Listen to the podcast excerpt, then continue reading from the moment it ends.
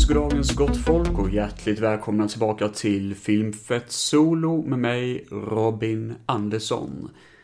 Eh, idag så kommer jag snacka lite lätt om en jävligt cool film som kommer vara dagens huvudfokus. Eller jävligt cool och jävligt cool, det är väl egentligen sanning med modifikation. Men det är ändå en film som jag länge velat prata om faktiskt. Eh, så det kommer vara kul. Men eh, jag har också lite annat gött innehåll att prata om idag, som vanligt. Så eh, jag kommer att tjafsa på om lite annan skit först, helt enkelt. Ja, vad har hänt med mig på sista tiden? Eh, jo, jag och några kompisar var ute på, eh, vi drog iväg till Skåne.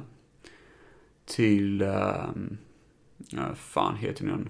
Ale Stenar var ju huvudmålet egentligen, men vi åkte runt på lite andra ställen sådär. Och det var kul som fan faktiskt, jävligt roligt var det.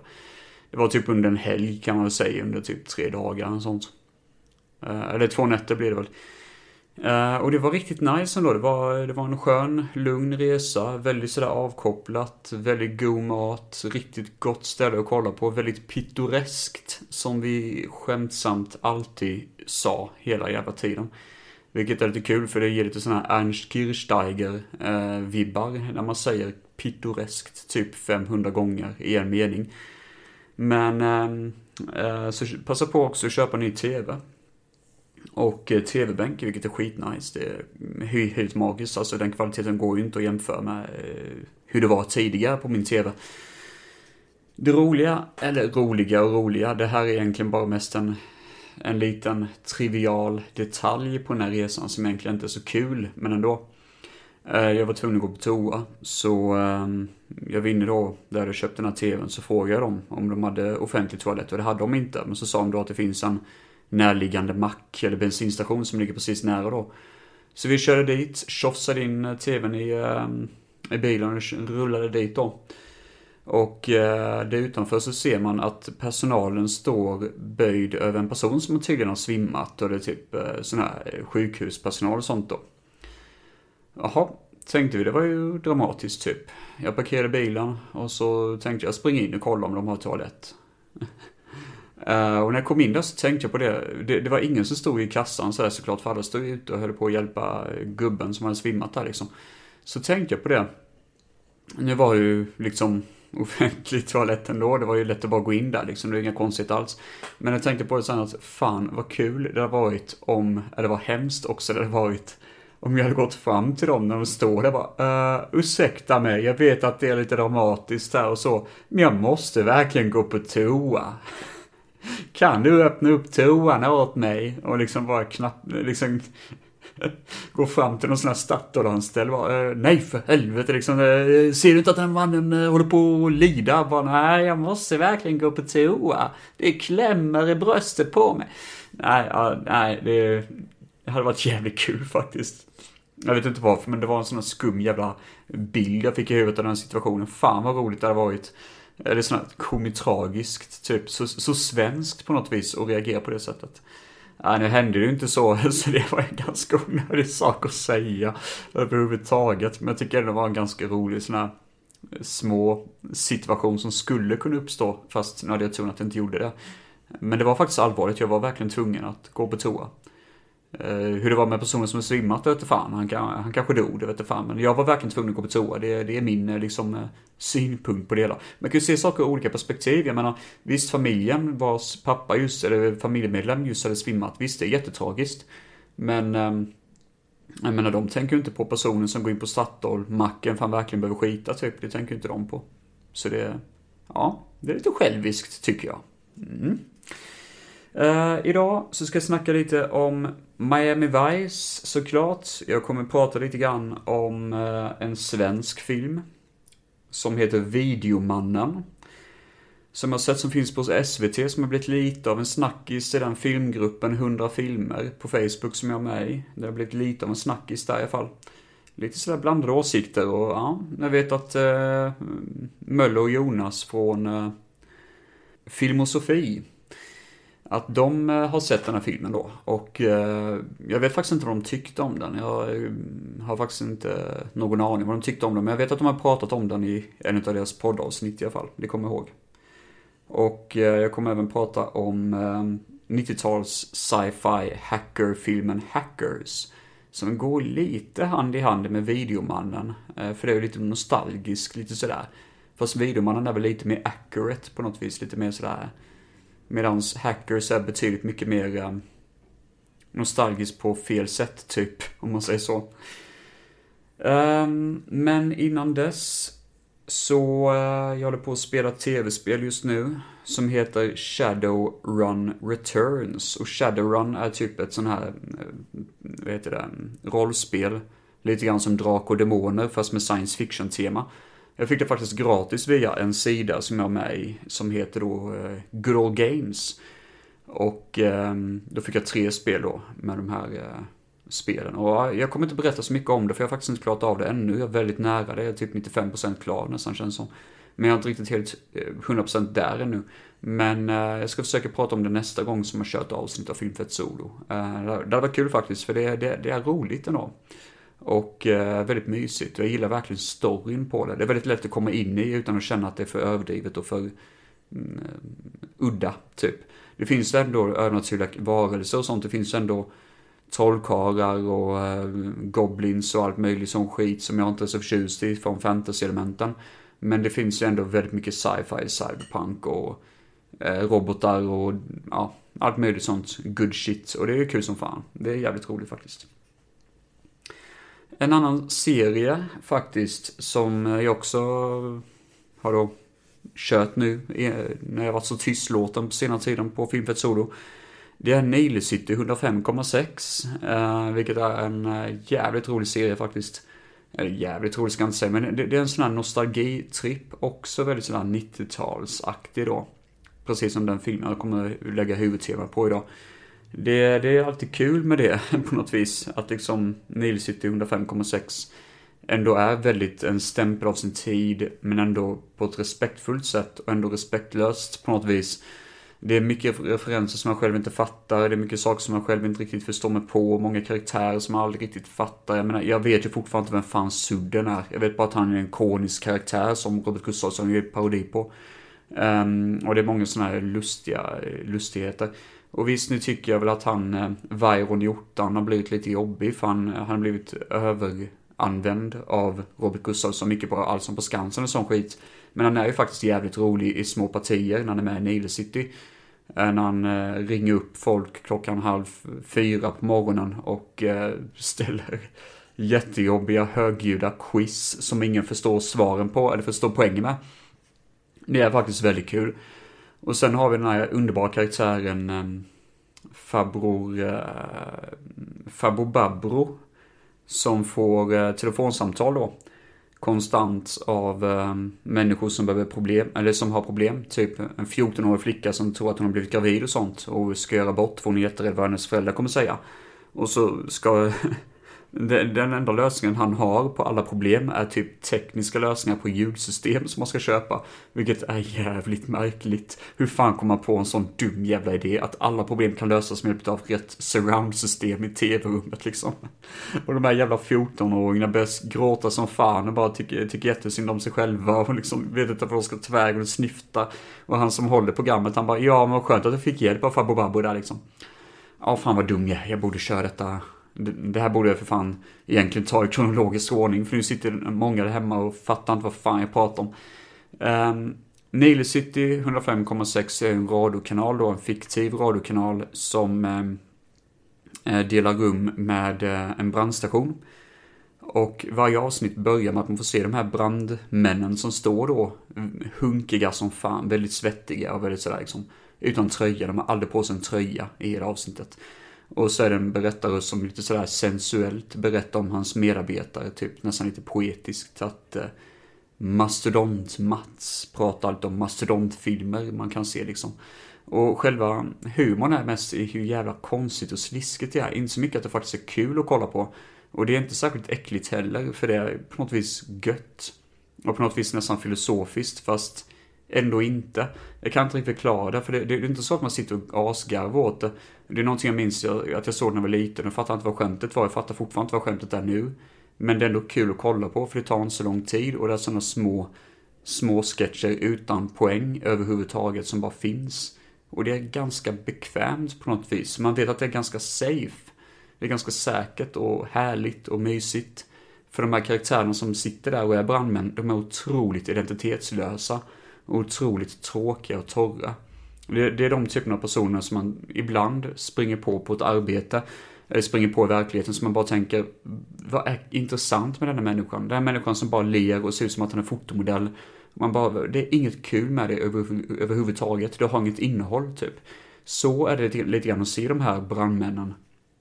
Men samtidigt så är det så distanserat att det blir inte jobbigt att kolla på, utan det blir ändå kul på något vis. Va? Och sen så handlar det då om eh, att eh, de här, det här gänget då som har gjort den här tv-serien eh, Killinggänget, som hade gjort Glenn Killing i manegen. att det, det, här är ju deras andra serie då från 90-talet då, 94 tror jag kom ut eller något sånt. Och det handlar ju då om att en av killarna som äger stället då, Glenn, att han, eh, eller han som sitter då i eh, radiostationen, att han träffar massa udda karaktärer som man ska prata och intervjua med på det här radioprogrammet.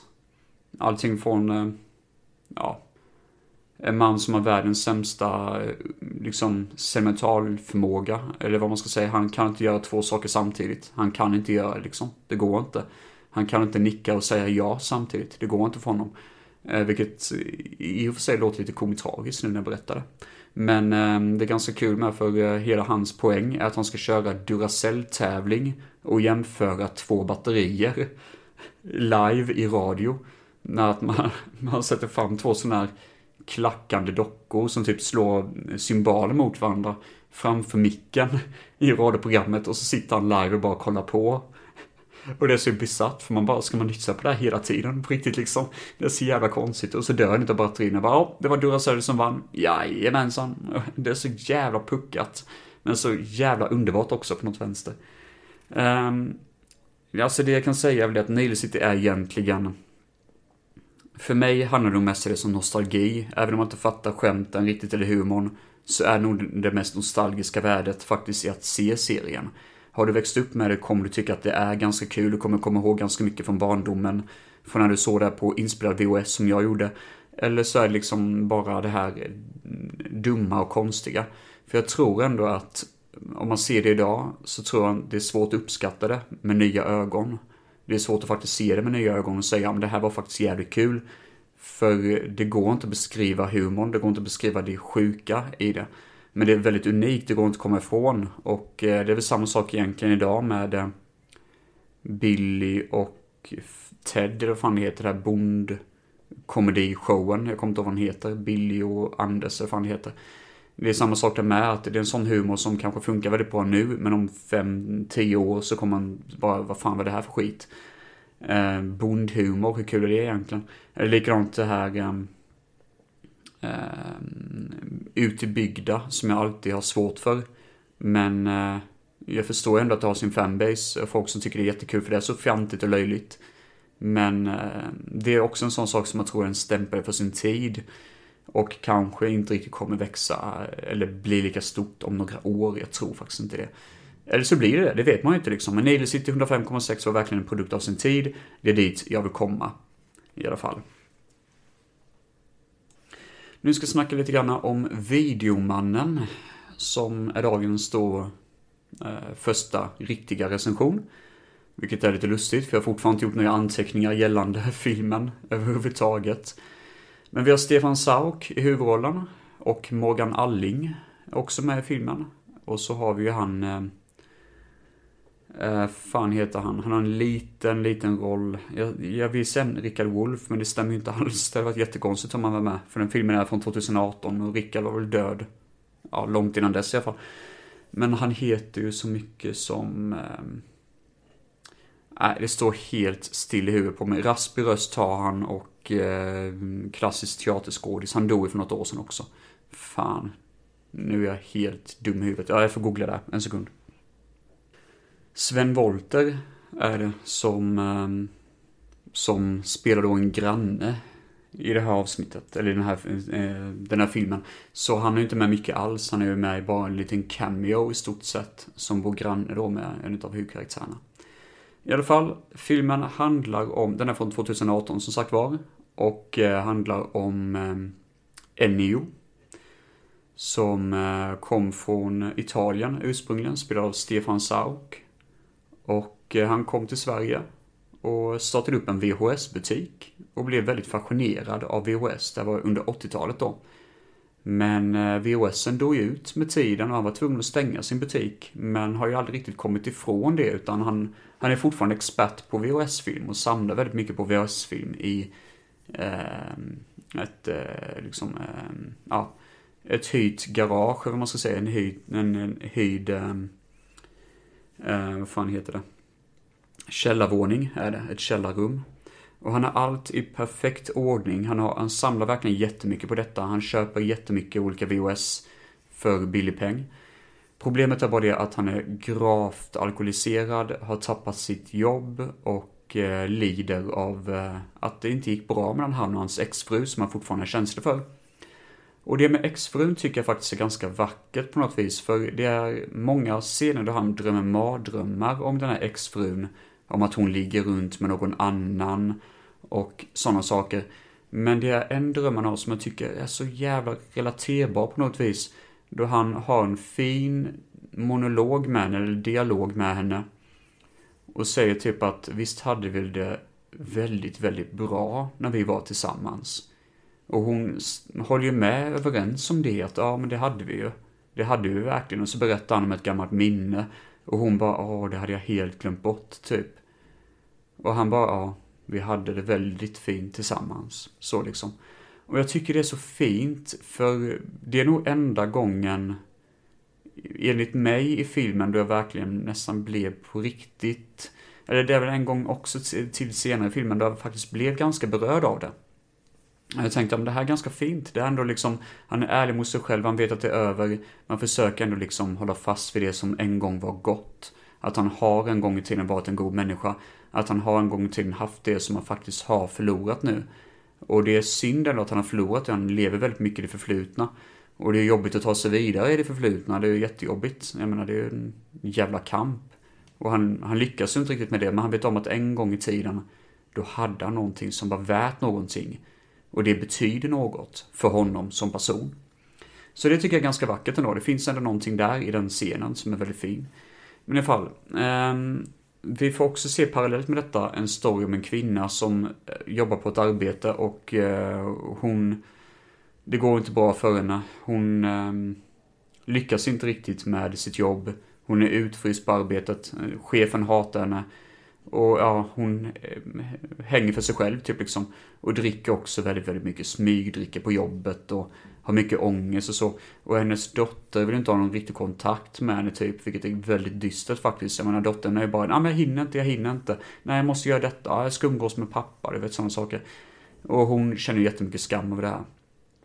Och jag kommer inte riktigt ihåg hur, men av någon anledning så korsas hon med Ennio. Jag vet inte fan hur det kom sig, jag kommer faktiskt inte riktigt ihåg det. Det är lite flummigt typ, men de träffas i alla fall och börjar få någon typ av, alltså känner någonting för varandra. Och det är ganska fint att se de här trasiga människorna. Det, det är inte jättevackert, men det funkar ändå liksom. Det är lite kantigt och fyrkantigt, det tycker jag, men det, det fungerar liksom. Men huvudstoryn i filmen låter bättre på papper än vad det faktiskt är.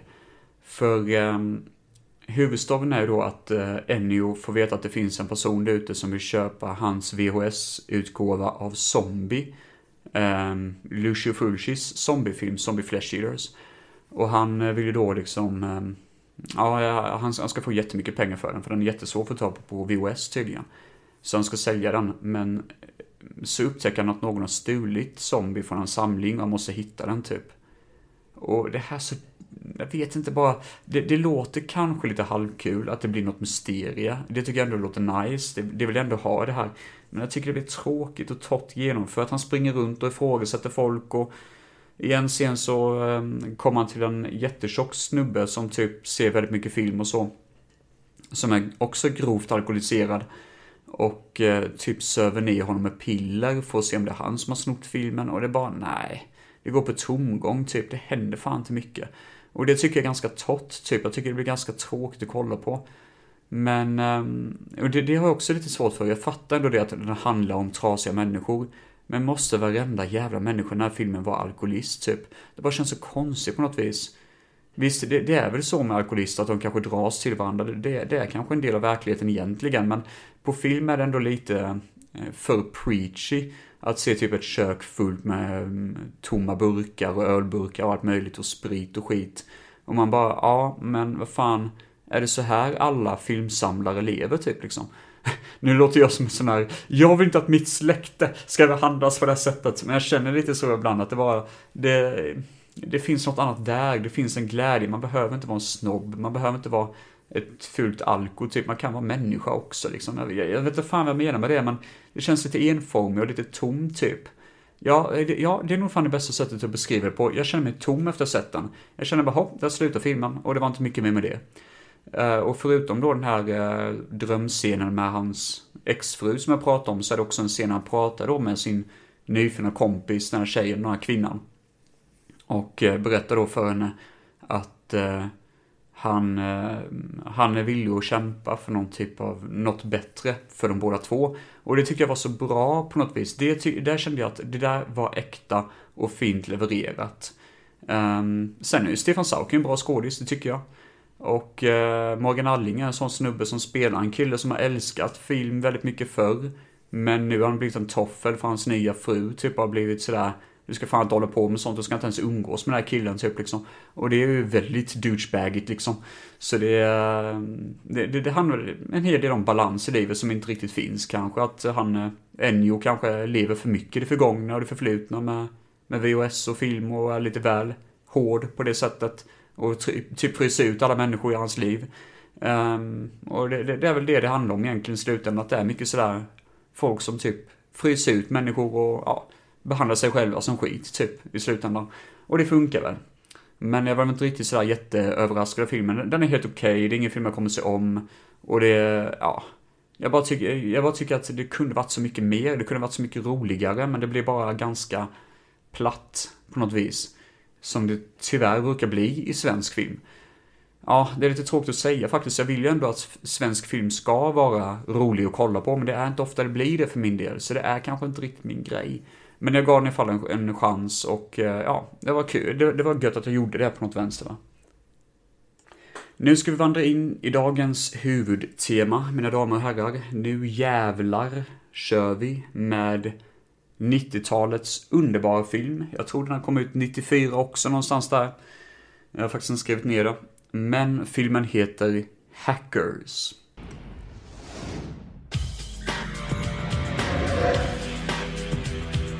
Hidden beneath the world we know is the world they inhabit. Dave? Yeah, Mom? What are you doing? I'm taking over a TV network. Well, finish up, honey, and get to sleep. Planet. It's not just something they do. Sure this sweet machine's not going to waste? Are you challenging me? It's who they are. I win, you wear a dress on our date. And if I win, so do you. They can crack any code but this time... Come here, look at this. It's some kind of virus. Unless $5 million is transferred to the following account, I will capsize five oil tankers. They just hacked the wrong guy. Game's over. Uh, we are fried. Okay, let's nail it. Now, they're the only ones who can prevent a catastrophe. I know how to stop this guy. They'll trace you like that. Are you nuts? Come at me! Unlike any the world has ever seen. Never send a boy to do a woman's job. Hackers of the world unite. Cops on the building. I need more time. This is the end, my friend. United Artists welcomes you to the new world. Hackers. Och här har jag skrivit ner och antecknat i stort sett hela filmen från början till slut, så det kommer nog bli spoilers, men uh, ja, fuck it, ni har blivit varnade. 1988 så kommer polisen i slow motion, sån här dålig slow motion som typ hackar sig fram till ett eh, hus. Och eh, bryter sig in i huset och gör en räd. Och mamman bara nej, vad gör ni, vad gör ni? Återigen väldigt dålig sån här nästan tv-films um, slow motion på det hela. Och de gör ett räd mot huset och då bryter sig in i en ung killes um, rum. Och man hör mamma skrik, skrika Dale! No! Dale!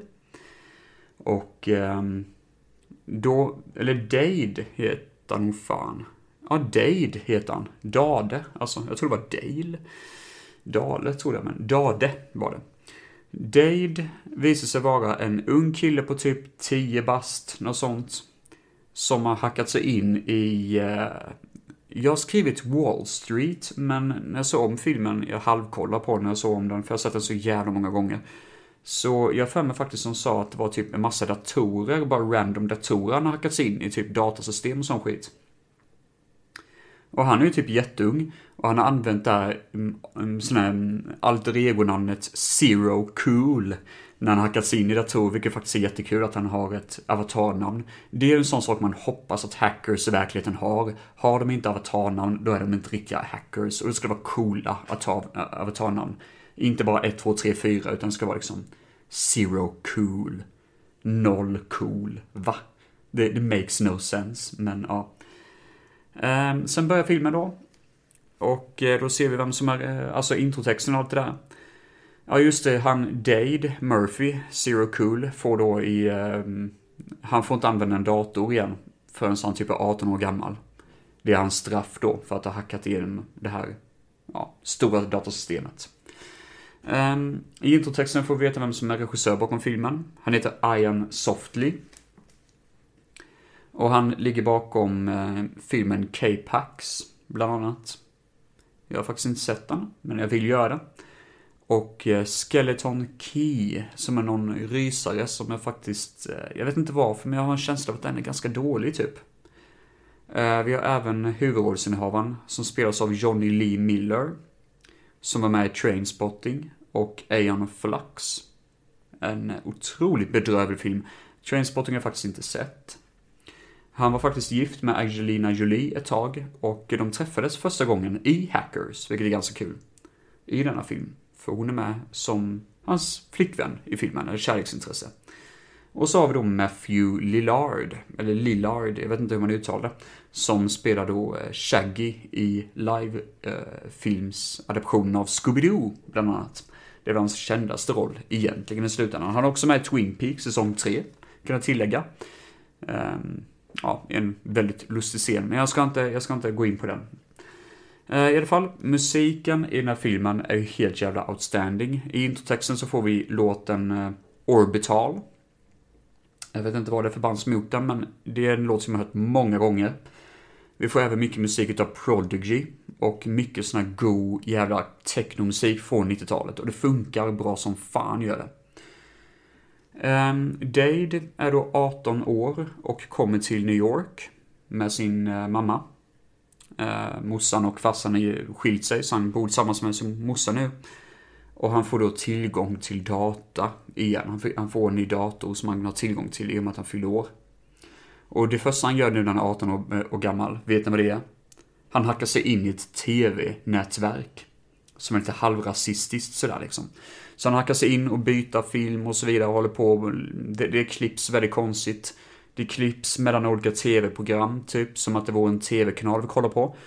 Mm, och det makes no fucking sense, men eh, samtidigt som det klipps som mellan olika eh, sådana här, ja, jag vet inte vad det är, typ händer som plockar ut kassetter och sånt, automatiska robothänder typ. Det är jättekonstigt. Det är lite svårt att beskriva, men det är konstigt klippt för att visa att det här är high tech typ. Vilket ändå är lite märkligt för det, det är inte riktigt så hacken går till, så vitt jag vet i alla fall. Man vill ju att det ska gå till i så fall. Men eh, då är det helt plötsligt en annan hacker som dyker upp och hackar sig in i hans system och bara du ska fan, ge fan i mitt territorium, den här kanalen är min, typ. Och säger då att eh, hackern heter Acid Burn. Och han bara, vem fan är du? Det är jag som är här. Liksom, ja, vad heter du då? Ja, då säger han typ Crash Override, och sånt. Återigen, coola 90-talsnamn, väldigt 90-tal och avatarnamn. Ge mig mer av detta om ni ska göra en hackerfilm eller hacker-tv-serie. Ehm, och när han håller på med det här så märker man att visst, han håller på att hacka och han försöker liksom få tillbaka sitt system och vinna över den här kvinnan då. Men det är jävlar vad långsamt han skriver på sin data. Fy fan vad segt det är. Och man bara, alltså det ser ut som att du aldrig använt en dator förr, inte ens en skrivmaskin eller någonting. Det var klick, klick, eh, där har vi klick, eh, klick, klick, klick. Liksom det går fan inte snabbt. Och han ska skicka något meddelande till henne bara, du, mess with the best, die with the rest, eller sånt. Och han skriver jättelångsamt och man bara, herregud. Um, och uh, ja, under tiden på det här då så ser man en massa djurfilmsmontage har jag skrivit här.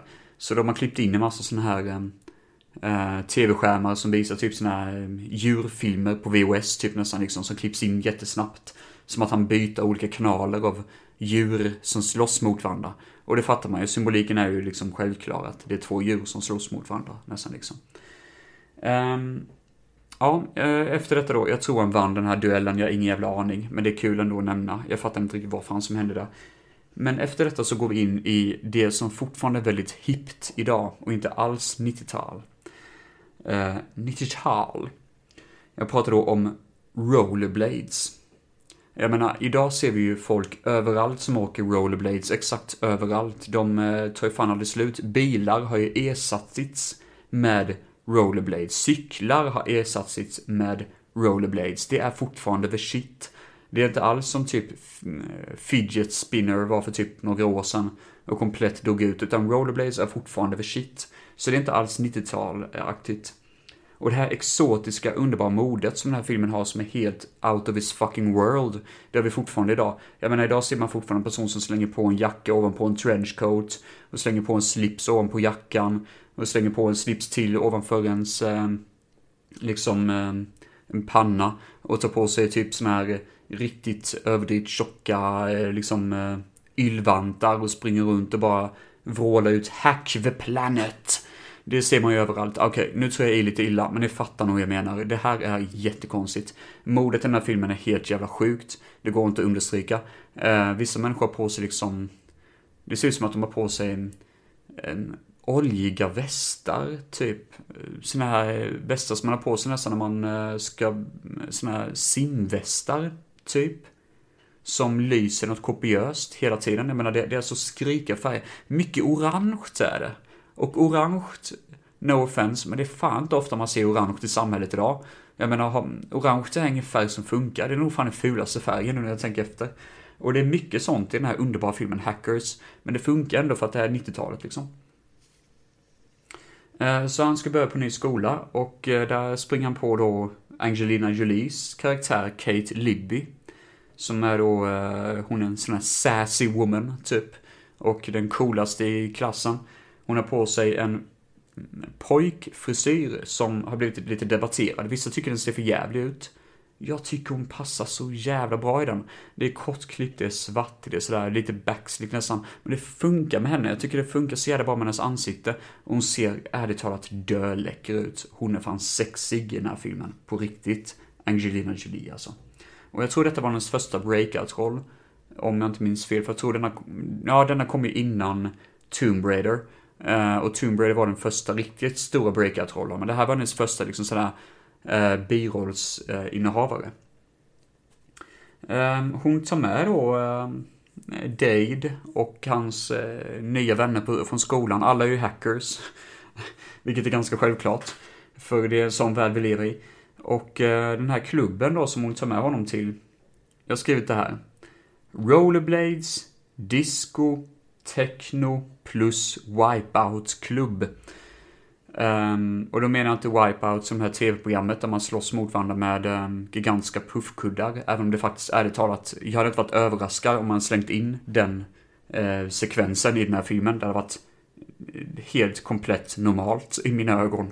För så som den här klubben är jättekonstigt. Jag menar, vi ser folk åka runt på någon bana inomhus som kör under typ sådana här um, gångar och sånt. Där de åker rollerblades. Och ovanför gångarna som sådana gångvägar där folk går för att de ska ta sig till någon arkadmaskin och sånt. Och vandra runt liksom där. Och det finns någon bar i bakgrunden, det finns allt möjligt. Allt på ett litet ställe. Och jag, jag gillar vanligtvis inte att, att vara bland människor. Vem fan vill vara bland människor? Människor är överskattade. Men let's face it, vem fan vill inte vara på den här klubben? För det ser skitkul ut. Eh, och så är det sån här jobbig technomusik i bakgrunden också. Men eh, då står ju Angelina Jolie då och spelar ett tv-spel som heter Wipeout. Och här kommer en liten historia. Tänk att ni är typ i gymnasieåldern, jag vet inte fan hur gamla man är då. Men ni är fortfarande intresserade av Playstation 1 för ni tycker att det är en kul konsol, liksom. Och ni har spelat en demoskiva på spel som heter Wipeout 2049, tror jag den heter, något sånt. Och ni tyckte det var ganska kul.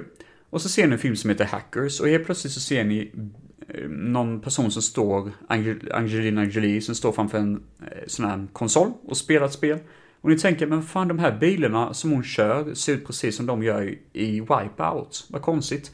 Så ni går in på datorn, om ni nu föddes under teknikens ålder, och eh, söker klick, klock, klick, klack, klick. Ja, jag vet inte fan vad jag ska imitera det här. Skitsamma, nu upptäcker jag att ja, det är faktiskt en demo-variant av första Wipeout till Playstation 1. Och pausar ni spel, eh, filmen så kan ni till och med se en Playstation-logga som står i bakgrunden på spelet då. Eh, vad är då Wipeout? Jo, Wipeout är en, ehm, ehm ett techno-drivet tv-spel där man kör flygande fordon på en väldigt eh, svår bana. Vanligtvis är det väldigt lätt att dö genom att flyga ut, eh, ut i cyberrymden typ. Man åker runt, skjuter på varandra, ska försöka komma i mål först. Det är det som är layouten bakom det hela. Och det är väldigt mycket sån här prodigy-musik, det är väldigt mycket, väldigt mycket sån här 90-tals A-list music som har dött ut med tiden, dessvärre. Mycket technopunk kan man säga. Det är faktiskt jävligt kul, det är omöjligt att köra, men det är jätteroligt. Men det vi ser i filmen ser ju otroligt bra ut för att vara Playstation 1. Det är ju inte den här kantiga grafiken. Och anledningen bakom det är att det här var ett mm, fortfarande visuellt demo. Inte ett spelbart demo tror jag. På hur man kunde göra spelet. Och man kunde bara köra det i FPS, det vill säga First Person då. Och det är det hon gör, så hon kör runt och vinner och kommer längst upp här på täppan typ. Hon vinner ju hela spelet då. Men så kommer han, Dade, och bara nej nu jävlar, jag kan inte låta en kvinna vinna över det här spelet liksom. Han säger bokstavligt talat det, jävla asshole. Så han ställer sig bakom eh, spakarna och eh, vinner över henne då och hon blir skitförbannad på att han då har slått hennes mål, eller hennes eh, goal. Så då blir han, hon ganska sur på honom och ja, han inser att ja, den här personen hatar mig ännu mer. Det är ju, det är ju kul liksom. Ehm, efter detta så är det ju skoldag igen. Och han står i en korridor med ett paraply. Och då tänker man, jaha, vad fan gör han det för? Jo, för att han har hackat in sig i sprinklersystemet, vilket får hela skolans sprinklersystem att börja eh, liksom regna, så det regnar utav bara helvete. Och det här är ett prank som man gör mot Kate. För att eh, Kate, första dagen i skolan hade hon lurat upp honom på taket och sagt att där finns en jättefin simbassäng. Och han har kommit upp dit och blivit utelåst och det har börjat regna. Så hon har typ lurat honom och bara ha ha ha ha ha. Eh, jag ser att det blir blöt i alla fall. Ha ha ha ha. Och nu har ju han gjort då hämnd genom att starta det här sprinklersystemet. Eh, och han, eh, han är ju, det, det, det, han har sånt moment som är så coolt som jag verkligen har velat göra många gånger. Då han bara tar fram paraplyet och fäller upp det och just då så kommer spring, så startar sprinklersystemet och man bara fy fan, det där var kungligt, det där var fan, det var fan kung alltså. Vilken kaxig jävel. Um, ja, just det, det glömde jag säga. Vi har ju många olika såna här hackers som är med i filmen. Bland annat en karaktär som heter Serial Killer. Som är störd utav bara helvete. Det är han som spelas då av Matthew Lillard. Då, eh, Shaggy från Scooby-Doo. Och eh, han är ju riktigt rubbad. Jag menar, man vet att han är typ cokehead. Han tar typ mycket kokain troligtvis och bara, bara bisarr som fan. Eh, Eh, och jag stör, alltså jag, jag stör mig ganska mycket på karaktären för att han är så jobbig. Eh, men Matthew Lillard är en bra skådis, även om han är väldigt irriterande i Scream-filmerna. Så tycker jag ändå att han har en kvalitet. Han har ju någonting som man gillar. Han är en genuin, bra människa och eh, han verkar god. Så därför så tycker jag synd om mig själv för att jag inte gillar han i den här filmen. Men det är nog, det är inte det att han är dålig, det är mest bara att hans roll är så jävla jobbig. Och det är väl ändå det som är syftet med filmen också på sätt och vis. Så, eh, ja. Ehm, och de sitter på en klubb då, eller de sitter och snackar lite grann om olika datahackingsystem och så drar de en referens till William Gibson. Och William Gibson är ju förfadern till Cyberpunk kan man säga. Han eh, skapade då eh, begreppet cyberpunk. som är då ett science fiction-begrepp som innehåller oftast datorer och datahacking då, det vill säga vad hackers är för någonting kan man säga. Ehm, och många av inspirationen då till cyberpunk och science fiction-genren kommer från William Gibsons bok Neuromancer. Bland annat det här spelet jag pratade om innan, eh, Shadowrun, är ju väldigt inspirerat av Neuromancer och eh, använder mycket av hans slangord. Det vill säga The Grid, The Matrix och massa olika saker. Som faktiskt myntades, om jag inte minns fel, för första gången av William Gibson i hans bok. Jag har läst Neuromancer och fattar inte ett skit. Um, och så vitt jag vet så finns det bara en film baserad på William Gibsons böcker och det är Johnny Mnemonic med Keanu Reeves. Jag vill minnas att jag pratat om den tidigare här i podden, men jag kommer i alla fall göra en full recension av den någon gång framöver, för jag hade verkligen velat göra en liten djupdykning i den, känner jag. I alla fall så gör de en referens till en dator som heter Gibson-dator, och de säger, eh, computer typ. Och de säger det att det är typ det svårt att se sig igenom. Men så är det det att en ny ung datahacker som typ försöker vara cool, så han hackar sig in i systemet i en sån här Gibson-dator, men eh, eh, hittar någonting han inte är så förtjust i, i någon sån här skräpbinge typ. Så han sparar det på ett sån här datadisksystem. Datadisk. Därav 90-tal deluxe datadisk. Helvete. En sån här floppy disk. Så han, eh, han sparar den i alla fall och eh, blir tillfångatagen eh, av polisen och eh, ifrågasatt och allt möjligt sådär. Han vet fortfarande inte vad fan det var på den här datadisken, man vet att det var värt någonting i och med att han har hamnat i finkan. Eh, han försöker ge det till några av hans kompisar och eh, ja, det ställer till med problem. För nu får vi ju filmens riktiga, eh, liksom sådär, problem i filmen. Eller vad man ska säga, utmaning. Det finns en dataexpert som heter The Plague. Han heter egentligen Eugene, man hatade namnet, så han kallar sig själv The Plague. Och eh, han jobbar tillsammans med en kass kvinnlig skådis, är allt jag skrivit, för hon känns som en sån som precis har vaknat och läst manuset och bara ah, jag kan filma nu, liksom. Hon är jätte, jätte dålig. Eh, jag kan inte hitta orden till att beskriva hur otroligt kass hon är. Men i alla fall, de jobbar tillsammans då för ett eh, företag som de håller på att sno pengar från med hjälp av ett datasystem som typ äter pengar från företaget då. Så då, och i och med att de är dataexperter så kan de komma undan med det. Det är deras plan i alla fall. Hehehe, tänker de. Men... Eh, ja, alltså problemet är ju det att de inser det att de måste ha en escape plan. De måste ha ett sätt att ta sig ut ur, ur situationen. De kan inte bara sno pengarna och sticka. Så därför så sätter de då en eh, sk, sk, alltså skambock i och med att eh, den här killen har skapat då ett virussystem. Den här The Plague har skapat ett virussystem som heter Leonardo da Vinci som ska typ göra någonting med båtar, typ få dem att välta ute i, i havs och göra eh, naturkatastrofer och sånt. Om det inte betalas en viss summa pengar till den här da Vinci-viruset. Men eh, grejen är ju det att eh, da Vinci-viruset kan han stänga av när som. Och likadant att han, nu har han lagt de här datahackersna att det är deras fel att det här viruset finns. Vilket är bra för då har alla ögonen på datahackers, eh, de här ungdomarna, istället för att, för att ögonen faller på de som faktiskt är tjuvarna i företaget. Men den här floppydisken som är ute, som den här unga killen tog, är bevismaterial nog för att visa att, ja, vad han håller på med typ. Så det är lite, eh, ja, den försöker vara invecklad men det funkar inte riktigt. Och eh, när vi har de här datahack-scenerna, för det är ganska många datahack-scener då vi visar hur personer hackar in i datorer och så. Ja, yeah, det har inte åldrats så jävla bra, för här har vi ju CGI deluxe. Vi har liksom, det, det ser ut som en Peter Gabriel musikvideo. Har ni sett Steam? Eller har ni sett Kiss That Frog? Det är CP-stört, det är rubbat, det är de konstigaste datanimationerna, det är I am blue dabba da dabba Det är det liksom, det är konstigt och märkligt och väldigt 90-tal, men samtidigt så otroligt charmigt.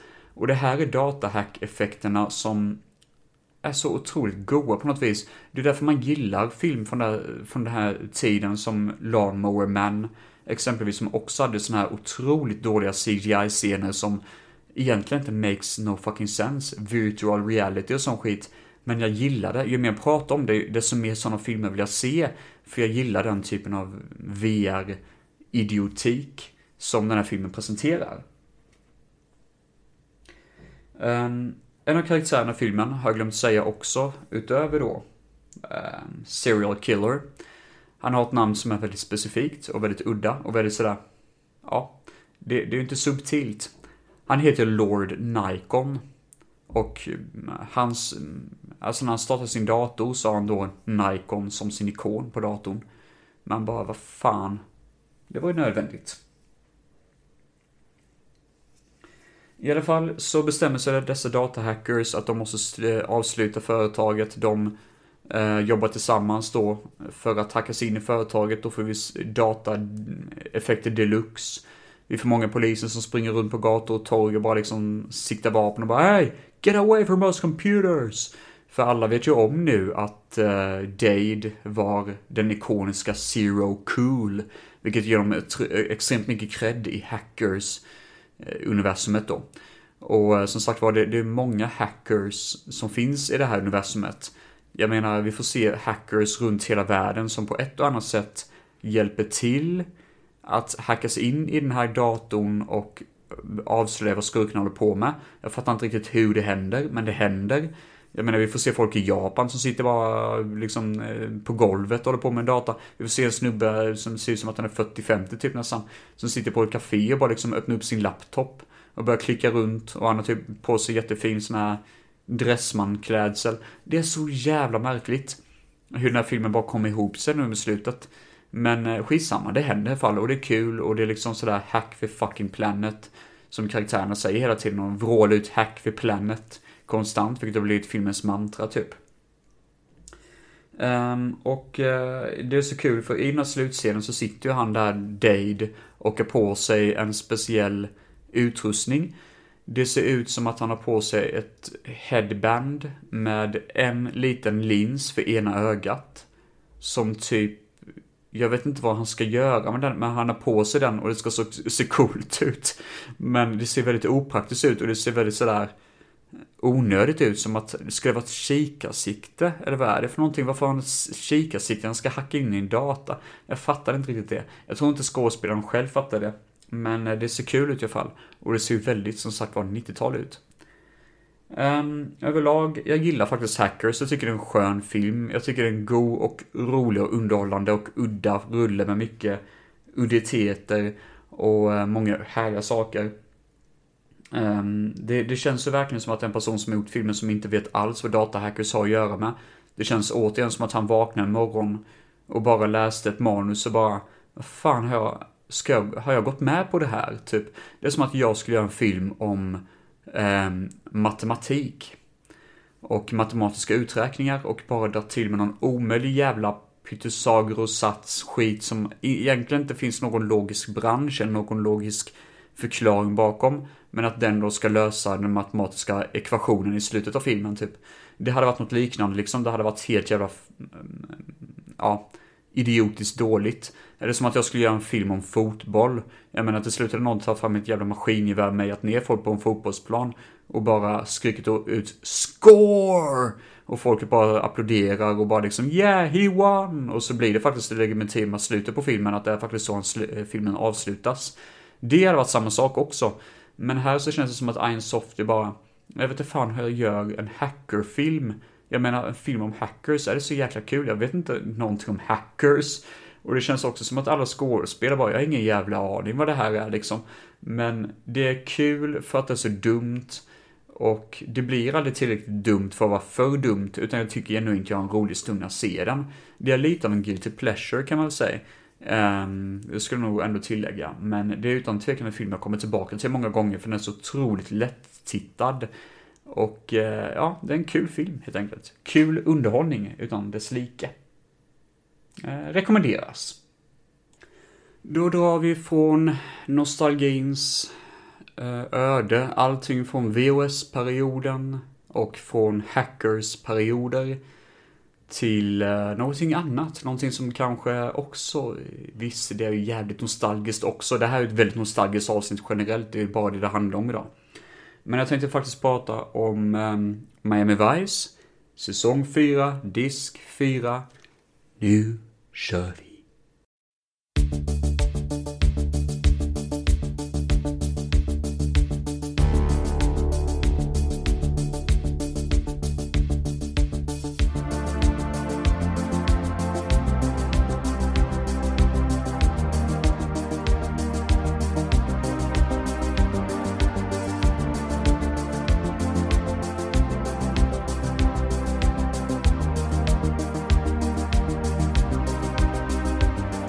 Första avsnittet heter Vote of Confidence.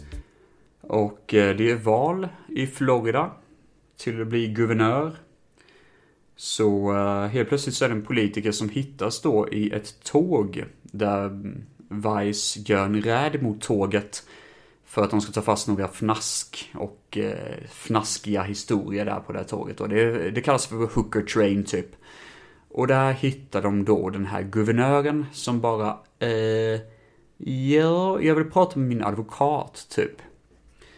Och eh, kampanjansvarig för guvernören går emot Vice och är sådär, försöker alltid hitta nya anledningar till att de har gjort något fel med undersökningen och så vidare. Och eh, ja, det... Jag ska väl säga att det här avsnittet det är en kul idé faktiskt. Det hade kunnat vara ganska roligt med det. Ändå. Man gillar ju ändå det med korrupta politiker och sånt. Det är ju alltid roligt att kolla på. Men jag tycker resultatet blir väldigt torrt. Jag har skrivit 0% action. Jag för mig det blir kanske något skott som avslutas i slutet av filmen. Eller avslutas, av, eh, fyras i slutet av, eh, av avsnittet. Men annars utöver det så är det ganska torrt. Och intetsägande, dessvärre. Nej, Vote of Confidence var fan, eh, det var inte mycket att eh, hänga i julgranen för mig. Eh, nästa avsnitt heter Baseball of Death. Eller Baseballs of Death. Ehm, det är en, det är nattlivet i Miami. Många snusk och snask som står på gatorna. En bil glider förbi nattlivet på gatan och plockar upp ett eh, fnask då liksom sådär och kör vidare. Och eh, då är det en kille som heter Shaney som står och fotograferar det här från ett fönster. Och han har ju då som en deal med de här fnasken då att han ska eh, fotografera bilarna och ringa till ägaren och pressa dem på pengar. För vanligtvis är det någon som bara nej, nej, ni får fan inte berätta för folk att jag kör runt med en fnask, liksom sådär. Fnask. Fan, jag har sagt det ofta idag, känns som. Um, I alla fall så, jag gillar inte ordet fnask. Det är fan äckligt ord. Ah, ja, ni fattar vad jag menar. Um, den här uh, fotografen då ringer till sitt nya offer. Och eh, uh, offret bara nej, nu får inte avslöja någonting. Var ska vi träffas typ? Um, så träffas de på en gata. Och tjejen är bara ha ha ha, du ska betala jättemycket pengar till mig för annars så kommer jag avslöja allting. Då drar den här killen, mm, det här offret då, fram en pistol och skjuter honom helt kallblodigt. Helt kallblodigt bara dödar honom. Och nu får vi introt på avsnittet då som faktiskt är väldigt intressant. För den här killen, det här offret då som Shaney har försökt att sätta dit, um, heter Guerra. Gu Guerra. Guerra. Och um, är en sociopatisk lönnmördare som lönnmördare brukar vara. De brukar inte direkt ha personliga, eh, personlighetsdrag. Eh, ser väldigt mycket ut som Herbert West från Reanimator. Så det är ju alltid kul. Det är alltid gulligt. Um, och uh, han, det är ju inte bara det att han är ute efter snusk och snask, eller fnask. Usch. Utan han är ute efter vapen också, så han går till en snubbe som heter, uh, en vapenförsäljare som spelas av Oliver Platt. Och uh, ja, det är ganska kul faktiskt, för den här snubben, han, eh, vad ska jag säga? Ja, alltså man märker att det är mer än bara snuskig berättelse här liksom. Det är något annat han vill. Och Vice är ju honom på spåren, försöker ta reda på vad det är. Och det hela blir ett, eh, liksom, en slutjakt. Då han tar en gisslan på ett flygplan och flyger bort med det, men de har ont om bensin så han måste landa. Sen så kommer Crockett fram med sin båt, kör efter och jagar dem, eh, honom till en bilex, eller sån här båtexplosion. Det är lite vagt hur slutet blir. För jag fattar inte riktigt hur han kan köra ihjäl sig själv på det sättet. Han kör rakt in i en ö. Jag menar, man ser att han, han blir inte skadad någonting, han bara kör rakt in. Man bara, var det tänkt att han skulle ta självmord? Jag fattar inte riktigt. Men skitsamma. Det är kul att kolla på och det blir explosivt och faktiskt ett jävligt bra avsnitt generellt. Eh, nästa avsnitt heter Indian Wars. Och då är det konstigt nog Martin Castillo som går undercover bland kokainsnobbar i ett fint hus då liksom. Men så från ingenstans så dyker det upp en kommandostyrka av kommandos som håller alla till gisslan och tar knarket och sticker. Och han Castillo bara, okej, det där var lite udda, typ. Då visar det sig att de här kommandostyrkan är en privat armé som eh, består av urinvånare. En typ av stam mitt ute i ingenstans. Och eh, ja, Martin Casillo vill ju veta lite grann vad de gör med knarket och så vidare och ja. Um, och han fattar ju att det, det här, de här människorna är ju farliga. Han, han vet ju om det, att de här är farliga och borde egentligen tas in för rätta. Det är otrolig ljussättning i det avsnittet. Fy fan vad vackert det är. Jag menar det är såna spotlights mot väggarna som bara lyser grönt och ljust och vackert och det är mitt drömhus att bo så med spotlights mot en vit vacker vägg av trä. Det är mitt drömhus och vackra palmblad och sånt. Det har varit fantastiskt vackert. Sen har vi skådespelare med i filmen, så, eller i avsnittet, som är med i Blade Runner. Han som spelar Dr. Eldon Tyrell. Det är ganska kul. Han spelar också bartendern i um, The Shining. Ganska roligt. Jag kommer inte ihåg vad han heter, men han är med i det- i det avsnittet. Och även om avsnittet är ganska torrt och tråkigt så tycker jag att finalen faktiskt är ganska kul. För det är så gött att se folk springa runt med världens mest underskattade vapen, det vill säga armborst. Det är så hårt att se ett armborst användas i en film eller i en tv-serie eller whatever. Och det är så kul att se det avfyras flera gånger under avsnittets gång. Det är härligt. Um, annars, okej avsnitt. Det är inte mycket mer än det. Sista avsnittet för idag heter Honor Among Thieves. Och så är det frågetecken på det efter eh, titeln där. Och det här är ganska mm, jobbigt avsnitt på många sätt och vis. För vi har en karaktär som för det första spelas av en komiker och sån här comic writer. Han är väldigt känd för att han- han bland annat har haft ett finger med i Simpsons och det och SNL bland annat. John Bowman heter han. Ehm, han spelar dock ingen rolig karaktär. Han spelar en pedofil som använder sprutor för att söva ner och döda barn. Och klär ut dem som dockor och lägger dem på offentliga platser bredvid en riktig docka. Så han är en seriemördare som är verkligen jättebrutal och alla är ute efter honom. Och eh, eftersom att den, polisen, liksom FBI eller vad fan det är, Homicide polis har skrivit, de vet inte riktigt vad fan de ska göra så de vänder sig till eh, Miami Vice då. För de vet att de kan ju, de är experter på droger, de kanske kan lista ut vad fan det är för drog de använder i alla fall, få hjälpa till lite. Men problemet är att Crockett och Tubbs är undercover samtidigt. Och de är så deep undercover att de inte ens får kontakt med eh, huvudkontoret. Så det gör att saker och ting verkligen blir speciellt. Um, och den här, det här avsnittet har ändå allting jag vill ha, ett gott Miami Vice-avsnitt. Vi har en jakt på ett tivoli, där en person springer över tak och eh, faller ner sen eh, i eh, någon typ av säkerhet liksom. Vi har en rättegång mot eh, mördaren i slutet då, som genomförs av gangstrar. Och det här är väldigt likt filmen M från eh, 30-talet. Så det måste varit inspirerat av M, att alla gangstrar kör en egen rättegång och bara vad ska vi göra med den här mannen? Du är fan livsfarlig, du får en chans att försvara dig själv innan vi skjuter dig typ. Det gillar jag som fan. Men det är inte lika bra som filmen M, men det funkar ändå, det är ändå kul att se. Och vi får även se en klumpig fight, en klumpig närstrid mellan Ricardo Tubbs och en eh, gärningsman med typ någon, jag kommer inte ihåg, han hade en klubba i näven och fan det är, i ett maskinrum. Så det blir lite Die Hard över det hela också. Så det här avsnittet har egentligen allting jag vill ha i ett Memory Vice-avsnitt och är enligt mig en av de bästa och mest överraskande avsnitten. Jag satt verkligen och bara, shit, det här är fan bra på riktigt. Så jag rekommenderar verkligen att se Honor Among Thieves av alla Miami Vice-avsnitt i den här säsongen, hittills i alla fall. Ja, det var det med Miami, tycker jag. Ja, gott folk. Dagen börjar lida sig mot sitt slut. Eh, jag tackar så jättemycket för att ni lyssnar på mig idag. Eh, får se vad nästa avsnitt kommer avhandla. Eh, följ mig på Facebook. Filmfett heter jag där och finns även på Instagram. Filmfett. Ja, finns väl inte så mycket mer att säga. Är det någonting så är det bara att skriva och höra av sig såklart. Om era åsikter eller vad som. Man är ju nyfiken på vad ni tycker och tänker. Och hur ni lever. Helst positiv respons. ha det så gött allihopa och ta hand om er. Goodbye!